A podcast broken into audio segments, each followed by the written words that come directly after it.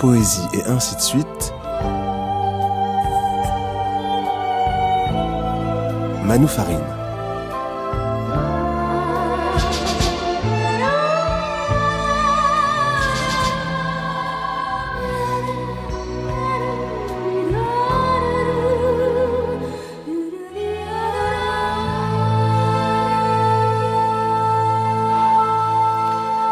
Progressiste contre réactionnaire, de tribune en contre-tribune, le monde de la poésie n'échappe pas à la bataille culturelle de l'époque. Aujourd'hui, retour sur une certaine idée de la poésie et des poètes. Mélanie Leblanc, Bruno Doucet, Gaëtan Didlot, bonjour et bienvenue à tous les trois. Euh, petit retour sur euh, la chronologie. Le 18 janvier dernier paraissait dans Libération une tribune, partie des réseaux sociaux, signée progressivement d'un collectif de 2000 poètes, auteurs, enseignants, bibliothécaires, libraires, s'indignant, s'indignant du choix de l'écrivain Sylvain Tesson comme parrain de la prochaine édition du Printemps des Poètes, qui se tiendra du 9 au 25 mars prochain.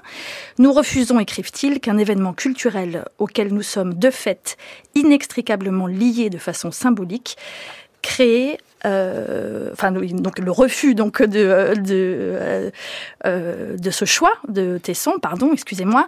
Et l'idée était de contrer les idées reçues et de rendre manifeste l'extrême vitalité de la poésie.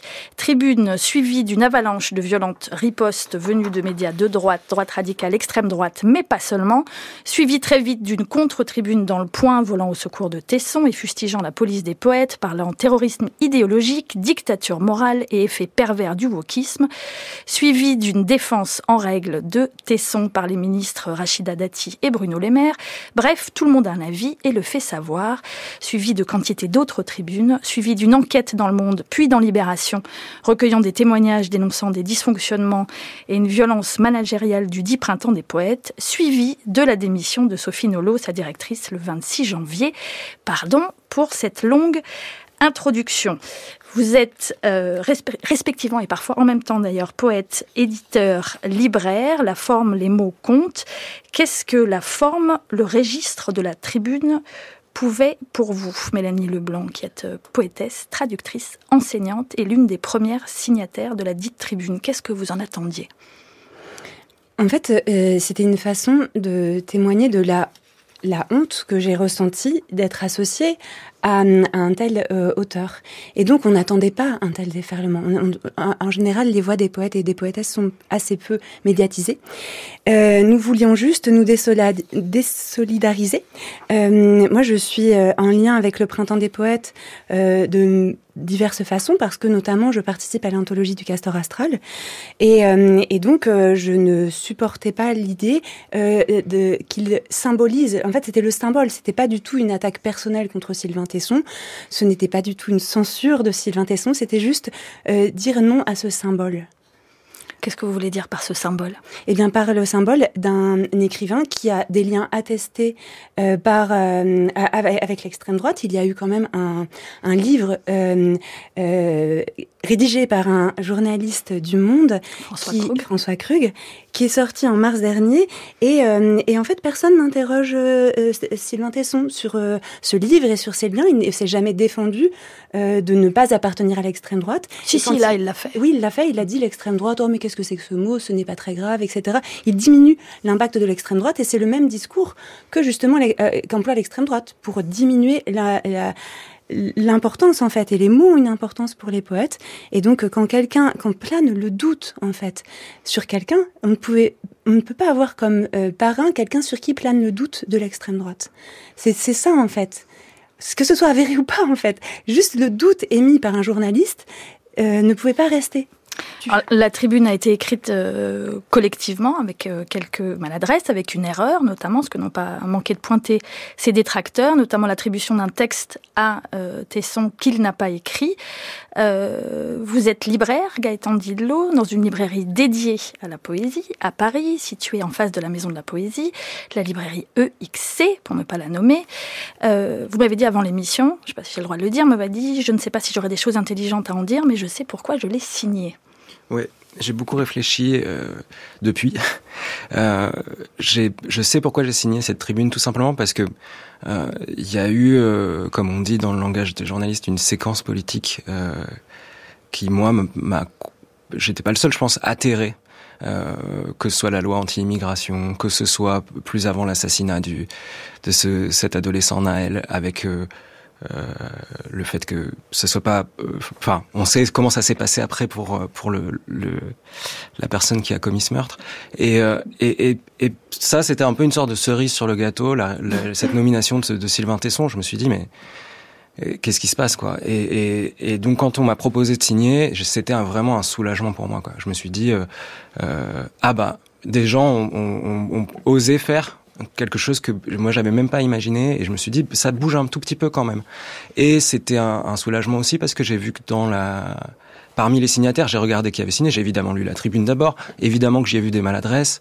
Évidemment que je suis pas euh, fan de la façon dont on, évoque la poésie euh, euh bon mais pour moi c'était pas ça. Je veux dire l'idiot regarde le doigt quand on lui montre la lune. Moi je me disais l'intention c'est cette banalisation des idées d'extrême droite dans l'espace médiatique et dans l'espace culturel on doit, euh, on doit s'élever qui qu'on soit face à ça.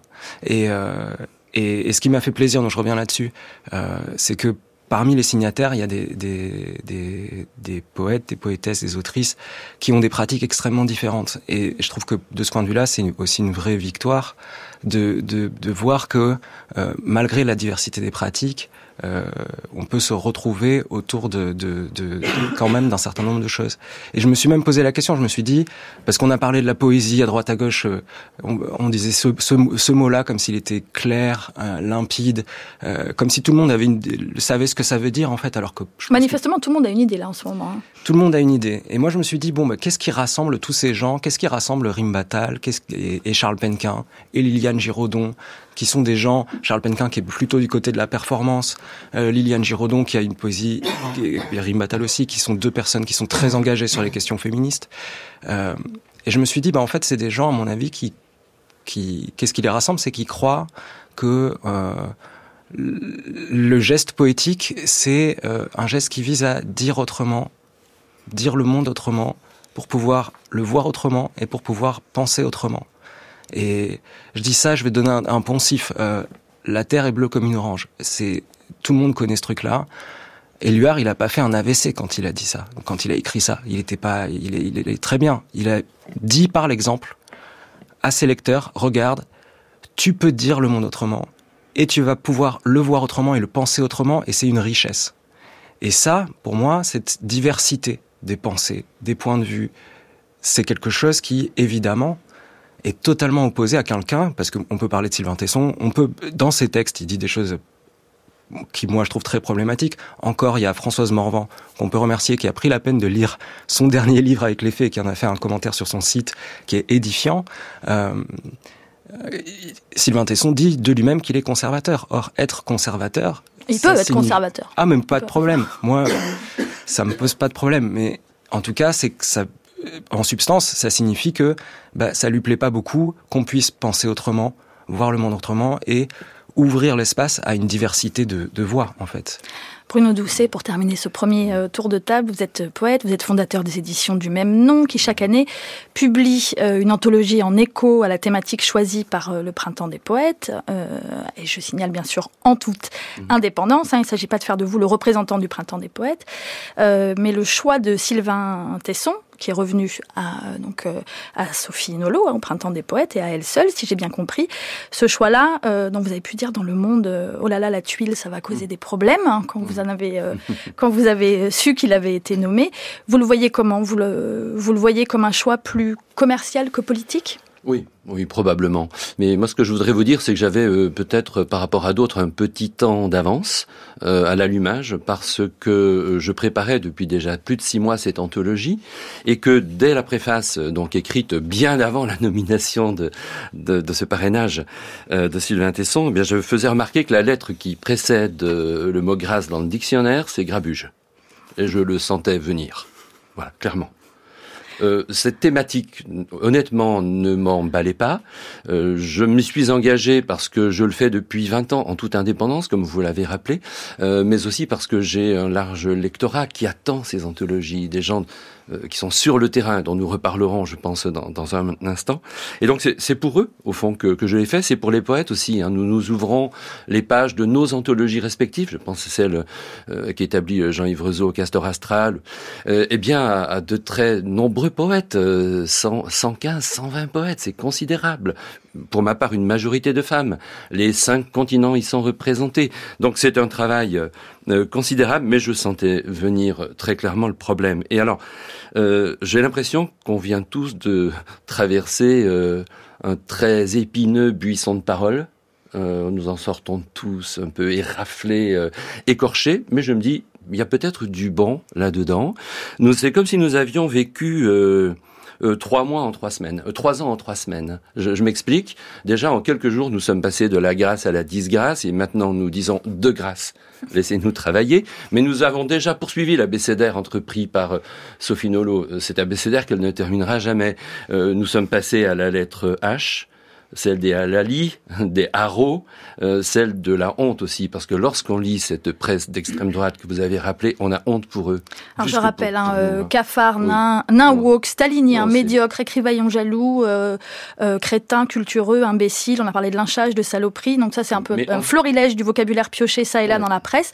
On peut s'étonner d'ailleurs qu'on ne s'en soit pas indigné davantage euh, de, du, du, vocabulaire qui a été utilisé pour désigner euh, ce qui représente euh, euh, malgré tout une part substantielle euh, mhm. de la scène poétique en France. Au fond, qu'est-ce que, pour vous, Bruno Doucet, bah, qu'est-ce que ça nous raconte toute cette bah, bah séquence-là Disons clairement que nous voyons bien quelle sera la place faite à la culture dans le monde que cette presse voudrait dessiner. C'est de cela dont il s'agit. Hein. Alors, si je poursuis, eh bien, il y a aussi le, le, le H de la grande H hein, qui s'est élevé euh, peut-être au-dessus de la tête de Sophie Nolot et, de Sylvain Tesson, mais au-dessus, j'allais dire aussi des baronnies, d'une certaine féodalité, de l'endogamie. Qui, euh, qui, préside à tout cela, parce que c'est quand même bien cela qui est en cause. Et puis alors, euh, allègrement, nous allons vers les lettres suivantes. Hein. Le I euh, le I des imprécations, euh, très très clairement, euh, et des invectives. Voilà. Certains ont dit des idioties. Je les renvoie à, ce, à cette parole. On leur tend le miroir de ce qu'ils disent. Et puis, je pense aussi la lettre J, et je m'arrête là, de la jeunesse qui frappe à la porte, mais qui est déjà entrée et qui dit je suis là. Et je n'ai pas envie de voir le printemps des poètes confisqué par une petite caste, une baronnie qui est là depuis très longtemps, euh, de gens qui parfois sont septuagénaires ou octogénaires, et euh, nous sommes porteurs d'une vitalité, d'un rêve de transformation euh, de la langue, du monde. Mais écoutons-les et donnons-leur la place qu'ils méritent d'avoir. On va en parler de ce chantier-là, évidemment. On a beaucoup entendu le discours s'indignant de la politisation de la poésie, comme si c'était un gros mot. vous diriez que rien n'est plus politique que la poésie, Gaëtan Didlot euh, bah, on, l'avait évoqué euh, auparavant, on en a discuté un peu avec Mélanie. Euh, prendre la parole dans l'espace public, c'est de fait politique déjà. Ensuite, euh, évidemment que travailler le langage, le langage il est loin d'être innocent. Euh, je veux dire, il est façonné, façonné par des institutions. il y a en, maintenant depuis plusieurs siècles ce qu'on appelle une orthographe, c'est-à-dire littéralement une chose qu'on appelle une bonne manière d'écrire. Et donc mettre ça en question, c'est évidemment euh, politique. Et aussi parce que quand on prend la parole, on prend la parole toujours depuis un endroit donné. On n'est pas, on n'est jamais neutre. Enfin, je veux dire, la société, dès notre naissance, nous a assigné un certain nombre de places. On a une place euh, sociale, on a une place dans le genre, on a une place dans la sexualité, etc. Et donc, euh, je pense, euh, enfin j'avais aussi en tête quand je parlais de diversité des voix, euh, toutes ces questions-là, c'est-à-dire le fait que la jeunesse qui était très bien évoquée par Bruno Doucet, enfin moi les, jeunes poètes que j'ai le plaisir de, de, rencontrer à la librairie, bah, c'est vraiment des personnes qui, qui, qui apportent avec elles tout un lot de questionnements qui, qui sont, je pense, majeurs euh, je pense, euh, oui, aux questions de genre, aux questions de sexualité, aux questions d'antiracisme, de, d'anti-homophobie, d'anti-transphobie, etc. Toutes ces questions-là, euh, elles, évidemment que la poésie, qui est cet espace où on va pouvoir travailler le langage, en fait, essayer de, comme je disais, de dire autrement, de trouver peut-être sa propre façon, sa propre manière Euh, et quand je dis dire, hein, c'est dire, on peut dire la chose telle quelle, on peut employer un synonyme, on peut employer une métaphore, mais on peut employer sa voix, on peut employer un corps, on peut employer un geste, on peut employer la voix d'autres personnes qu'on va soit prendre telle quelle ou modifier, on peut s'associer à d'autres corps. Mélanie Leblanc l'avait fait une lecture à la librairie où elle avait associé le public à la lecture, par exemple. C'est voilà, c'était tout ça. C'est, je me suis perdu, je sais plus quelle est la question, mais en tout cas, je, je c'est très enthousiasmant tout ça. Est-ce qu'il y aurait aussi, euh, Mélanie Leblanc, au fond, quelque chose comme, euh, euh, comme un, une histoire de rapport de classe euh, entre... Euh, parce que quand on regarde toute cette presse, et, je, alors, bien sûr, c'était majoritairement la, presse de droite et la, presse d'extrême droite, mais pas seulement, je le, je le redis, quelque chose comme un mépris euh, dit, euh, prononcé à l'égard de tous ces poètes au motif que certains d'entre eux euh, ne seraient pas légitimes à parler parce que euh, peu lus ou pas assez lus ou euh, voire inconnus, ce qui pose déjà ce qui pose déjà la question, et l'idée d'avoir le, mauvais goût de s'attaquer au fond à la figure du grand écrivain face aux petits poètes. Ah oui, je pense qu'il y a une question de classe, évidemment, mais aussi, euh, ce qui est intéressant, c'est que c'est au nom de la liberté d'expression qui nous intime de nous taire. Et en fait, parmi ces signataires, il y a vraiment tout le monde de la poésie qui est représenté, notamment le président du marché de la poésie, Yves Boudier, euh, Yves Boudier qu'on a pu euh, lire dans Le Monde. Il y a Magali Brasil. Euh, il y a énormément de personnes qui, euh, qui dirigent des maisons de la poésie. Il y a quand même aussi les, les responsables d'un festival de poésie historique fondé par Jean-Pierre Siméon, les, la Semaine de la poésie en Auvergne, c'est la 37e édition, je crois, et elles ont signé, elles étaient révoltées elles-mêmes. Donc il y a vraiment des acteurs, et évidemment plein d'éditeurs et d'éditrices. Euh, il y a vraiment des, des acteurs sérieux. Euh, et en fait, euh, j'avais remarqué, j'ai découvert qu'il y avait eu une tribune en, en juillet euh, du monde du théâtre qui dénonçait euh, l'hégémonie, enfin la, la, part grandissante euh, de l'extrême droite dans la sphère culturelle. Et cette tribune n'a pas eu de retentissement. Et cette tribune était signée par des gens très en place, des directeurs de lieux, des directeurs de théâtre. Elle n'a pas eu ce retentissement. Donc là, on a touché à la figure du prince, en fait. Et, on pense vraiment que, c'est un cheval de Troie, en fait. C'est un cheval de Troie. Il, est compagnon de route de l'extrême droite. Il faut pas oublier ça. C'est, et en fait, moi, je l'ai découvert. J'ai eu une intuition. En fait, mon nom, il est venu vraiment juste du cœur. Juste non, c'est pas possible. Moi, je suis sur le terrain. En fait, je suis, constamment en REP plus euh, dans les quartiers sensibles, en train de, partager de la poésie avec des enfants. Je vais aussi en détention, etc. C'est vraiment des mondes qui n'ont rien à voir. Euh, je l'avais entendu euh, témoigner pendant euh, Sylvain Tesson pendant le, le confinement. C'était c'était un mépris de classe et en plus il emploie le mot des masses. Il méprise les masses. Donc oui, évidemment, ça revient à ce que vous dites. Il y a un mépris de la masse. La question qui se pose aussi, c'est est-ce qu'une association financée par le ministère de la Culture et subventionnée par le Centre national du livre peut se doter d'un parrain à ce point euh, marqué idéologiquement ou est-ce qu'au contraire il faut se féliciter euh, qu'il n'ait pas droit de regard euh, sur les choix de la direction artistique d'une manifestation qu'il subventionne Bruno Doucet? ah bah Écoutez, le parrain, j'allais dire on s'en fiche un peu. Ce qui compte, ce sont les publics. Parce que, comme vous l'avez dit, euh, le Printemps des Poètes fonctionne euh, presque exclusivement avec de l'argent public euh, versé par le CNL et même les sommes sont apparues dans la presse, donc chacun peut, peut les retrouver. Donc il est temps de considérer que cet argent public doit être dédié au public que les poètes comme Mélanie et d'autres euh, rencontrent euh, tout au long de l'année. Hein, je tiens à le préciser, c'est pas seulement merci, pendant 15 merci. jours, mais ces publics, il faut il faut les nommer. Gaëtan, tu l'as dit, c'est bien sûr les, les poètes eux-mêmes, mais euh, mais également les, musiciens, les comédiens qui les accompagnent, mais aussi euh, les bibliothèques, les médiathèques, les maisons de quartier, les maisons de la poésie qui quadrillent le, territoire, les collèges, les MJC, les écoles, les EHPAD, les hôpitaux psychiatriques, les prisons, les foyers d'accueil de personnes sans abri ou de, migrants en, voie de régularisation ou d'expulsion. Ce sont ces gens-là que nous rencontrons. De sorte que ce n'est pas tout à fait, je pense que le terme est un peu excessif, un printemps des poètes, mais un printemps de la poésie. C'est pas le, moment où le poète vit euh, son, quart d'heure euh, de, gloire ou son moment de, de bravoure. C'est pas ça. C'est le moment où il est à la il part à la, rencontre de publics qui sont euh, souvent des publics euh, fragilisés.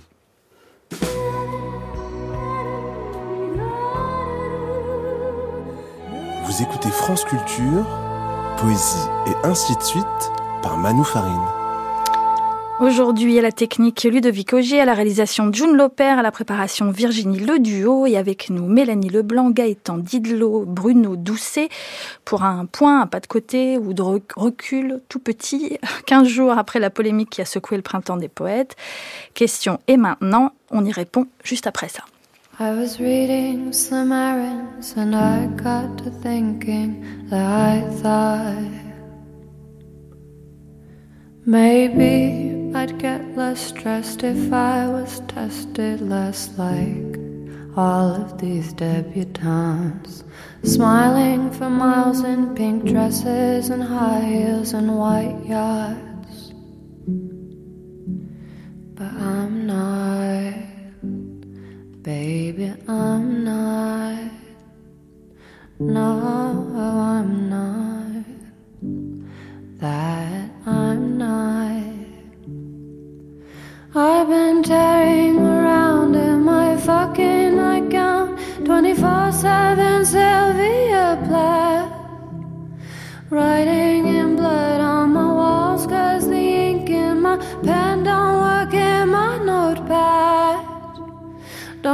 ask if I'm happy, you know that I'm not. But at best I can say I'm not sad.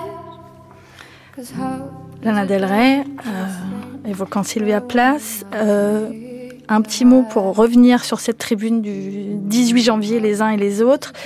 Euh, en préparant l'émission, j'écoutais un petit un court euh, court entretien avec euh, Jack Lang qui était à l'initiative donc du Printemps des poètes en 1999 et on l'interrogeait sur la poésie et sur euh, on lui demandait à quoi à quoi la poésie était indispensable et il répondait par euh, le rêve, l'utopie, la sensibilité, etc., etc. En 99, est-ce qu'au fond est-ce que ce n'est pas aussi dès le départ déjà qu'il y a eu une sorte de, de décalage euh, entre la vision de la poésie euh, telle qu'elle a pu être, euh, et je ne peux pas tout jeter, hein, telle qu'elle a pu être défendue, et surtout ces dernières années au printemps des, poètes, et avec ce qui se passe réellement sur la scène contemporaine Gaëtan Didlot? Bah, le... Bon, le, on, a, on a le droit de, de considérer que la poésie, c'est quelque chose qui, est, qui renvoie à la sensibilité, etc. Toute la question, en fait, c'est... Euh, oui, mais le printemps des poètes est assez hégémonique. Euh... Bah oui, et c'est c'est tout, c'est c'est ça. Mon problème, c'est que euh, ça c'est une façon de voir, et on peut, il faut laisser la place. Et peut-être moi, ce que je regrette, c'est la façon dont sont invisibilisés euh, énormément de pratiques. Ce qui, on parlait de ça, de, de dire c'est les poètes c'était des inconnus face aux princes des poètes. Là, enfin, bon, moi je suis plus dans l'ancien régime, hein, j'habite euh, dans une démocratie, donc il n'y a pas de prince, de roi, des trucs comme ça. Et euh, et, et, du coup, euh, ce qui est dingue, c'est que on, des journalistes, je mets des guillemets, qui disent c'est des inconnus et qui ont, ont même pas ça leur vient même pas à l'idée de se dire mais peut-être que c'est moi qui suis ignorant en fait. Et peut-être que je devrais aller m'intéresser à qui sont ces gens, qu'est-ce qu'ils font, quelles sont leurs pratiques, etc. Et, peut-être que bah, ça aurait évité de, euh, de dire de gens comme oui Charles Penquin ou Liliane Giraudon, qui sont des gens qui je pense sont vraiment changer la face de, la, de ce que c'est que la création poétique en France, euh, de dire que c'est des, des, inconnus et des gens qui, qui, enfin, je sais pas, des moins que rien, quoi. C'est voilà. Donc, euh, je, oui. Je pense qu'il y a une distinction forte à faire entre le, pardon, entre le printemps des poètes, euh, l'association, et le moment qu'on appelle le printemps des poètes, qui est, euh, enfin, c'est un peu comme la fête de la musique. Euh, il y a c'était pensé comme ça d'ailleurs. Voilà, et moi je, je, tiens à dire que je, tous mes mois de mars sont pleins depuis des années, mais jamais directement en lien avec l'association euh, Le Printemps des Poètes. En fait, ce sont des libraires, des médiathèques euh, euh, aussi qui, qui m'invitent, et, et en fait ils, se, ils sont autonomes ils invitent les poètes et les poétesses. Et, euh, et, et donc, c'est bien qu'il y ait ces initiatives-là et, et qu'elles puissent perdurer, mais, pas, mais sur toute l'année. Merci de l'avoir dit tout à l'heure. C'est vraiment important. Maintenant, la poésie n'a plus besoin de parrain parce qu'elle n'a pas besoin d'être représentée ou d'être aidée par d'autres figures. La poésie, enfin, les, les, ventes explosent. Il y a un article du Monde de Denis Cosnard du mois de juin dernier qui montre très bien la vitalité, la vigueur de la poésie. Et donc, on n'a pas besoin de parrain. On n'a pas besoin non plus que tout l'argent euh, soit concentré, enfin, que la plus grande partie partie de l'argent soit concentrée sur une association. Et, pour avoir une pluralité des voix, je pense qu'il faut que ça soit une plus grande distribution et sans doute aussi que que cette association soit moins, euh, euh, fonctionne de façon plus collégiale, etc. Mais toutes ces questions-là, moi, je me me sens pas légitime en tant que poétesse d'intervenir là-dedans. Je pense qu'il y a plein de voix différentes, il y a plein de choses qui sont en train de se discuter. C'est on est en effet dans un moment d'effervescence et c'est le moment de redéfinir les lignes et de montrer à quel point la poésie est variée. Il y a des gens qui ne, qui pratiquent la poésie juste à l'oralité, par exemple. Ils ont le droit d'exister. Il n'y a, il n'y a pas que euh, le poétique, un truc un peu nébuleux avec des petites fleurs, quoi. Enfin ou des oiseaux. Je voudrais vous répondre à, vos deux questions en même temps, c'est-à-dire hier, Jack Lang, à la fin des années 90, et demain, puisque c'était le, le, sens de ce dernier moment. Moi, j'ai envie de dire, euh, poète, euh, soyons curieux de tout et dévots de rien. C'est un peu le mot d'ordre que je voudrais lancer aujourd'hui. Euh, il est absolument... On est dans un espace aujourd'hui qui est fracassé, hein, où la parole est fracassée, euh, clairement, et où elle devient vraiment inaudible repoétisons nos imaginaires, revitalisons nos imaginaires. C'est de cela dont nous avons besoin. Battons-nous avec les armes de la poésie contre euh, ces médias qui nous préparent le monde que nous ne voulons pas voir advenir. Mais c'est avec la force du poème que nous nous battrons contre eux, et non pas en allant sur leur terrain, qui est de toute, de toute façon celui de l'invective, euh, des, des, des, tribunes, etc. Donc moi, je crois qu'on a, on a vraiment euh, besoin de cela. On a besoin de la, de la parole ouverte du poème, de cette parole euh, polyglotte, n'oublions pas les, voix venues d'ailleurs, euh, de cette parole plurielle pour affronter les grands combats de notre temps, euh, les problématiques d'écologie planétaire, la traversée des, des, turbulences démocratiques, c'est pas rien tout de même. Hein. la lutte contre l'obscurantisme, la barbarie, ça on la rencontre tous les jours dans, dans, les, dans les, le repli sur soi, la xénophobie, euh, le voilà le refus des, des, des transformations de notre temps et des êtres. On, a, on entend parler euh, sur les réseaux sociaux pour la suite. Euh, alors, il y a ceux qui sont mobilisés contre ce parrainage, ceux qui se mobilisent euh, ou qui râlent euh, depuis très longtemps contre l'idée même du printemps des poètes et l'idée d'une manifestation euh, officielle, qui est aussi une question qui se pose. On parle de printemps sauvage, on, on parle de contre-printemps. Vous, pourquoi est-ce que vous plaidez? Pour quelle forme euh, vous plaidez? Ou est-ce qu'au fond, ça n'a pas tellement d'importance, dit de l'eau je, pense que c'est bien que dans une lutte, alors moi je je sépare pas l'œuvre de l'artiste, donc je pense que oui, le poème c'est hyper important, euh, mais je pense que euh, tous les combats, il n'y a pas de meilleur combat que d'autres et tous les combats peuvent être menés euh, ensemble. Et donc je pense qu'il faut faire des tribunes, il faut manifester, mais il faut aussi faire des livres de poésie et faire des performances, etc. Et donc du coup, pour moi l'important c'est que là il y a un enjeu de s'organiser collectivement. Je pense que c'est c'est ça que, que s'il y a une sorte de petite boule qui a pu être lancée par euh, cette euh, cette dynamique, c'est ça que j'entends par cette petite boule, qui a pu être lancée par la tribune, c'est de, de, de faire que bah euh, on émerge l'idée que on peut former quelque chose collectivement puisque il y a un certain nombre de choses sur lesquelles on tombe d'accord de toute évidence. D'ailleurs, dans cette tribune, il y avait des gens avec des goûts poétiques tellement euh, différents. Moi, je, je, le, le, dernier paragraphe était très clivant et, et, et, il y a des gens qui sont passés au-dessus parce qu'ils étaient profondément contre l'extrême droite. Et je, moi, je voulais paraphraser Godard parce que je suis aussi prof de cinéma. Et, euh, et je pense que l'idée, euh, c'est de faire politiquement de la poésie. Alors là, on va, on va formidablement bien s'arrêter sur euh, cette dernière parole de Godard. Merci beaucoup Bruno Doucet, Mélanie Leblanc, Gaëtan Didelot. Euh, merci infiniment à tous les trois d'être venus pour, pour commencer à répondre euh, à peine à toutes ces questions qui agitent la poésie et donc la société. Je signale évidemment que le 10 Printemps des Poètes se tiendra du 9 au 25 mars sous le parrainage donc de Sylvain Tesson et que l'anthologie Grâce, le livre des heures poétiques, a paru hier, je crois, si je dis pas de bêtises, aux éditions Bruno Doucet. Poésie et ainsi de suite, c'est fini pour aujourd'hui. Une émission en partenariat avec La Croix Lebdo que vous pouvez réécouter et partager sur le site et l'appli Radio France. Quant à nous, on se retrouve la semaine prochaine, même heure, même endroit. Bon après-midi à toutes et à tous.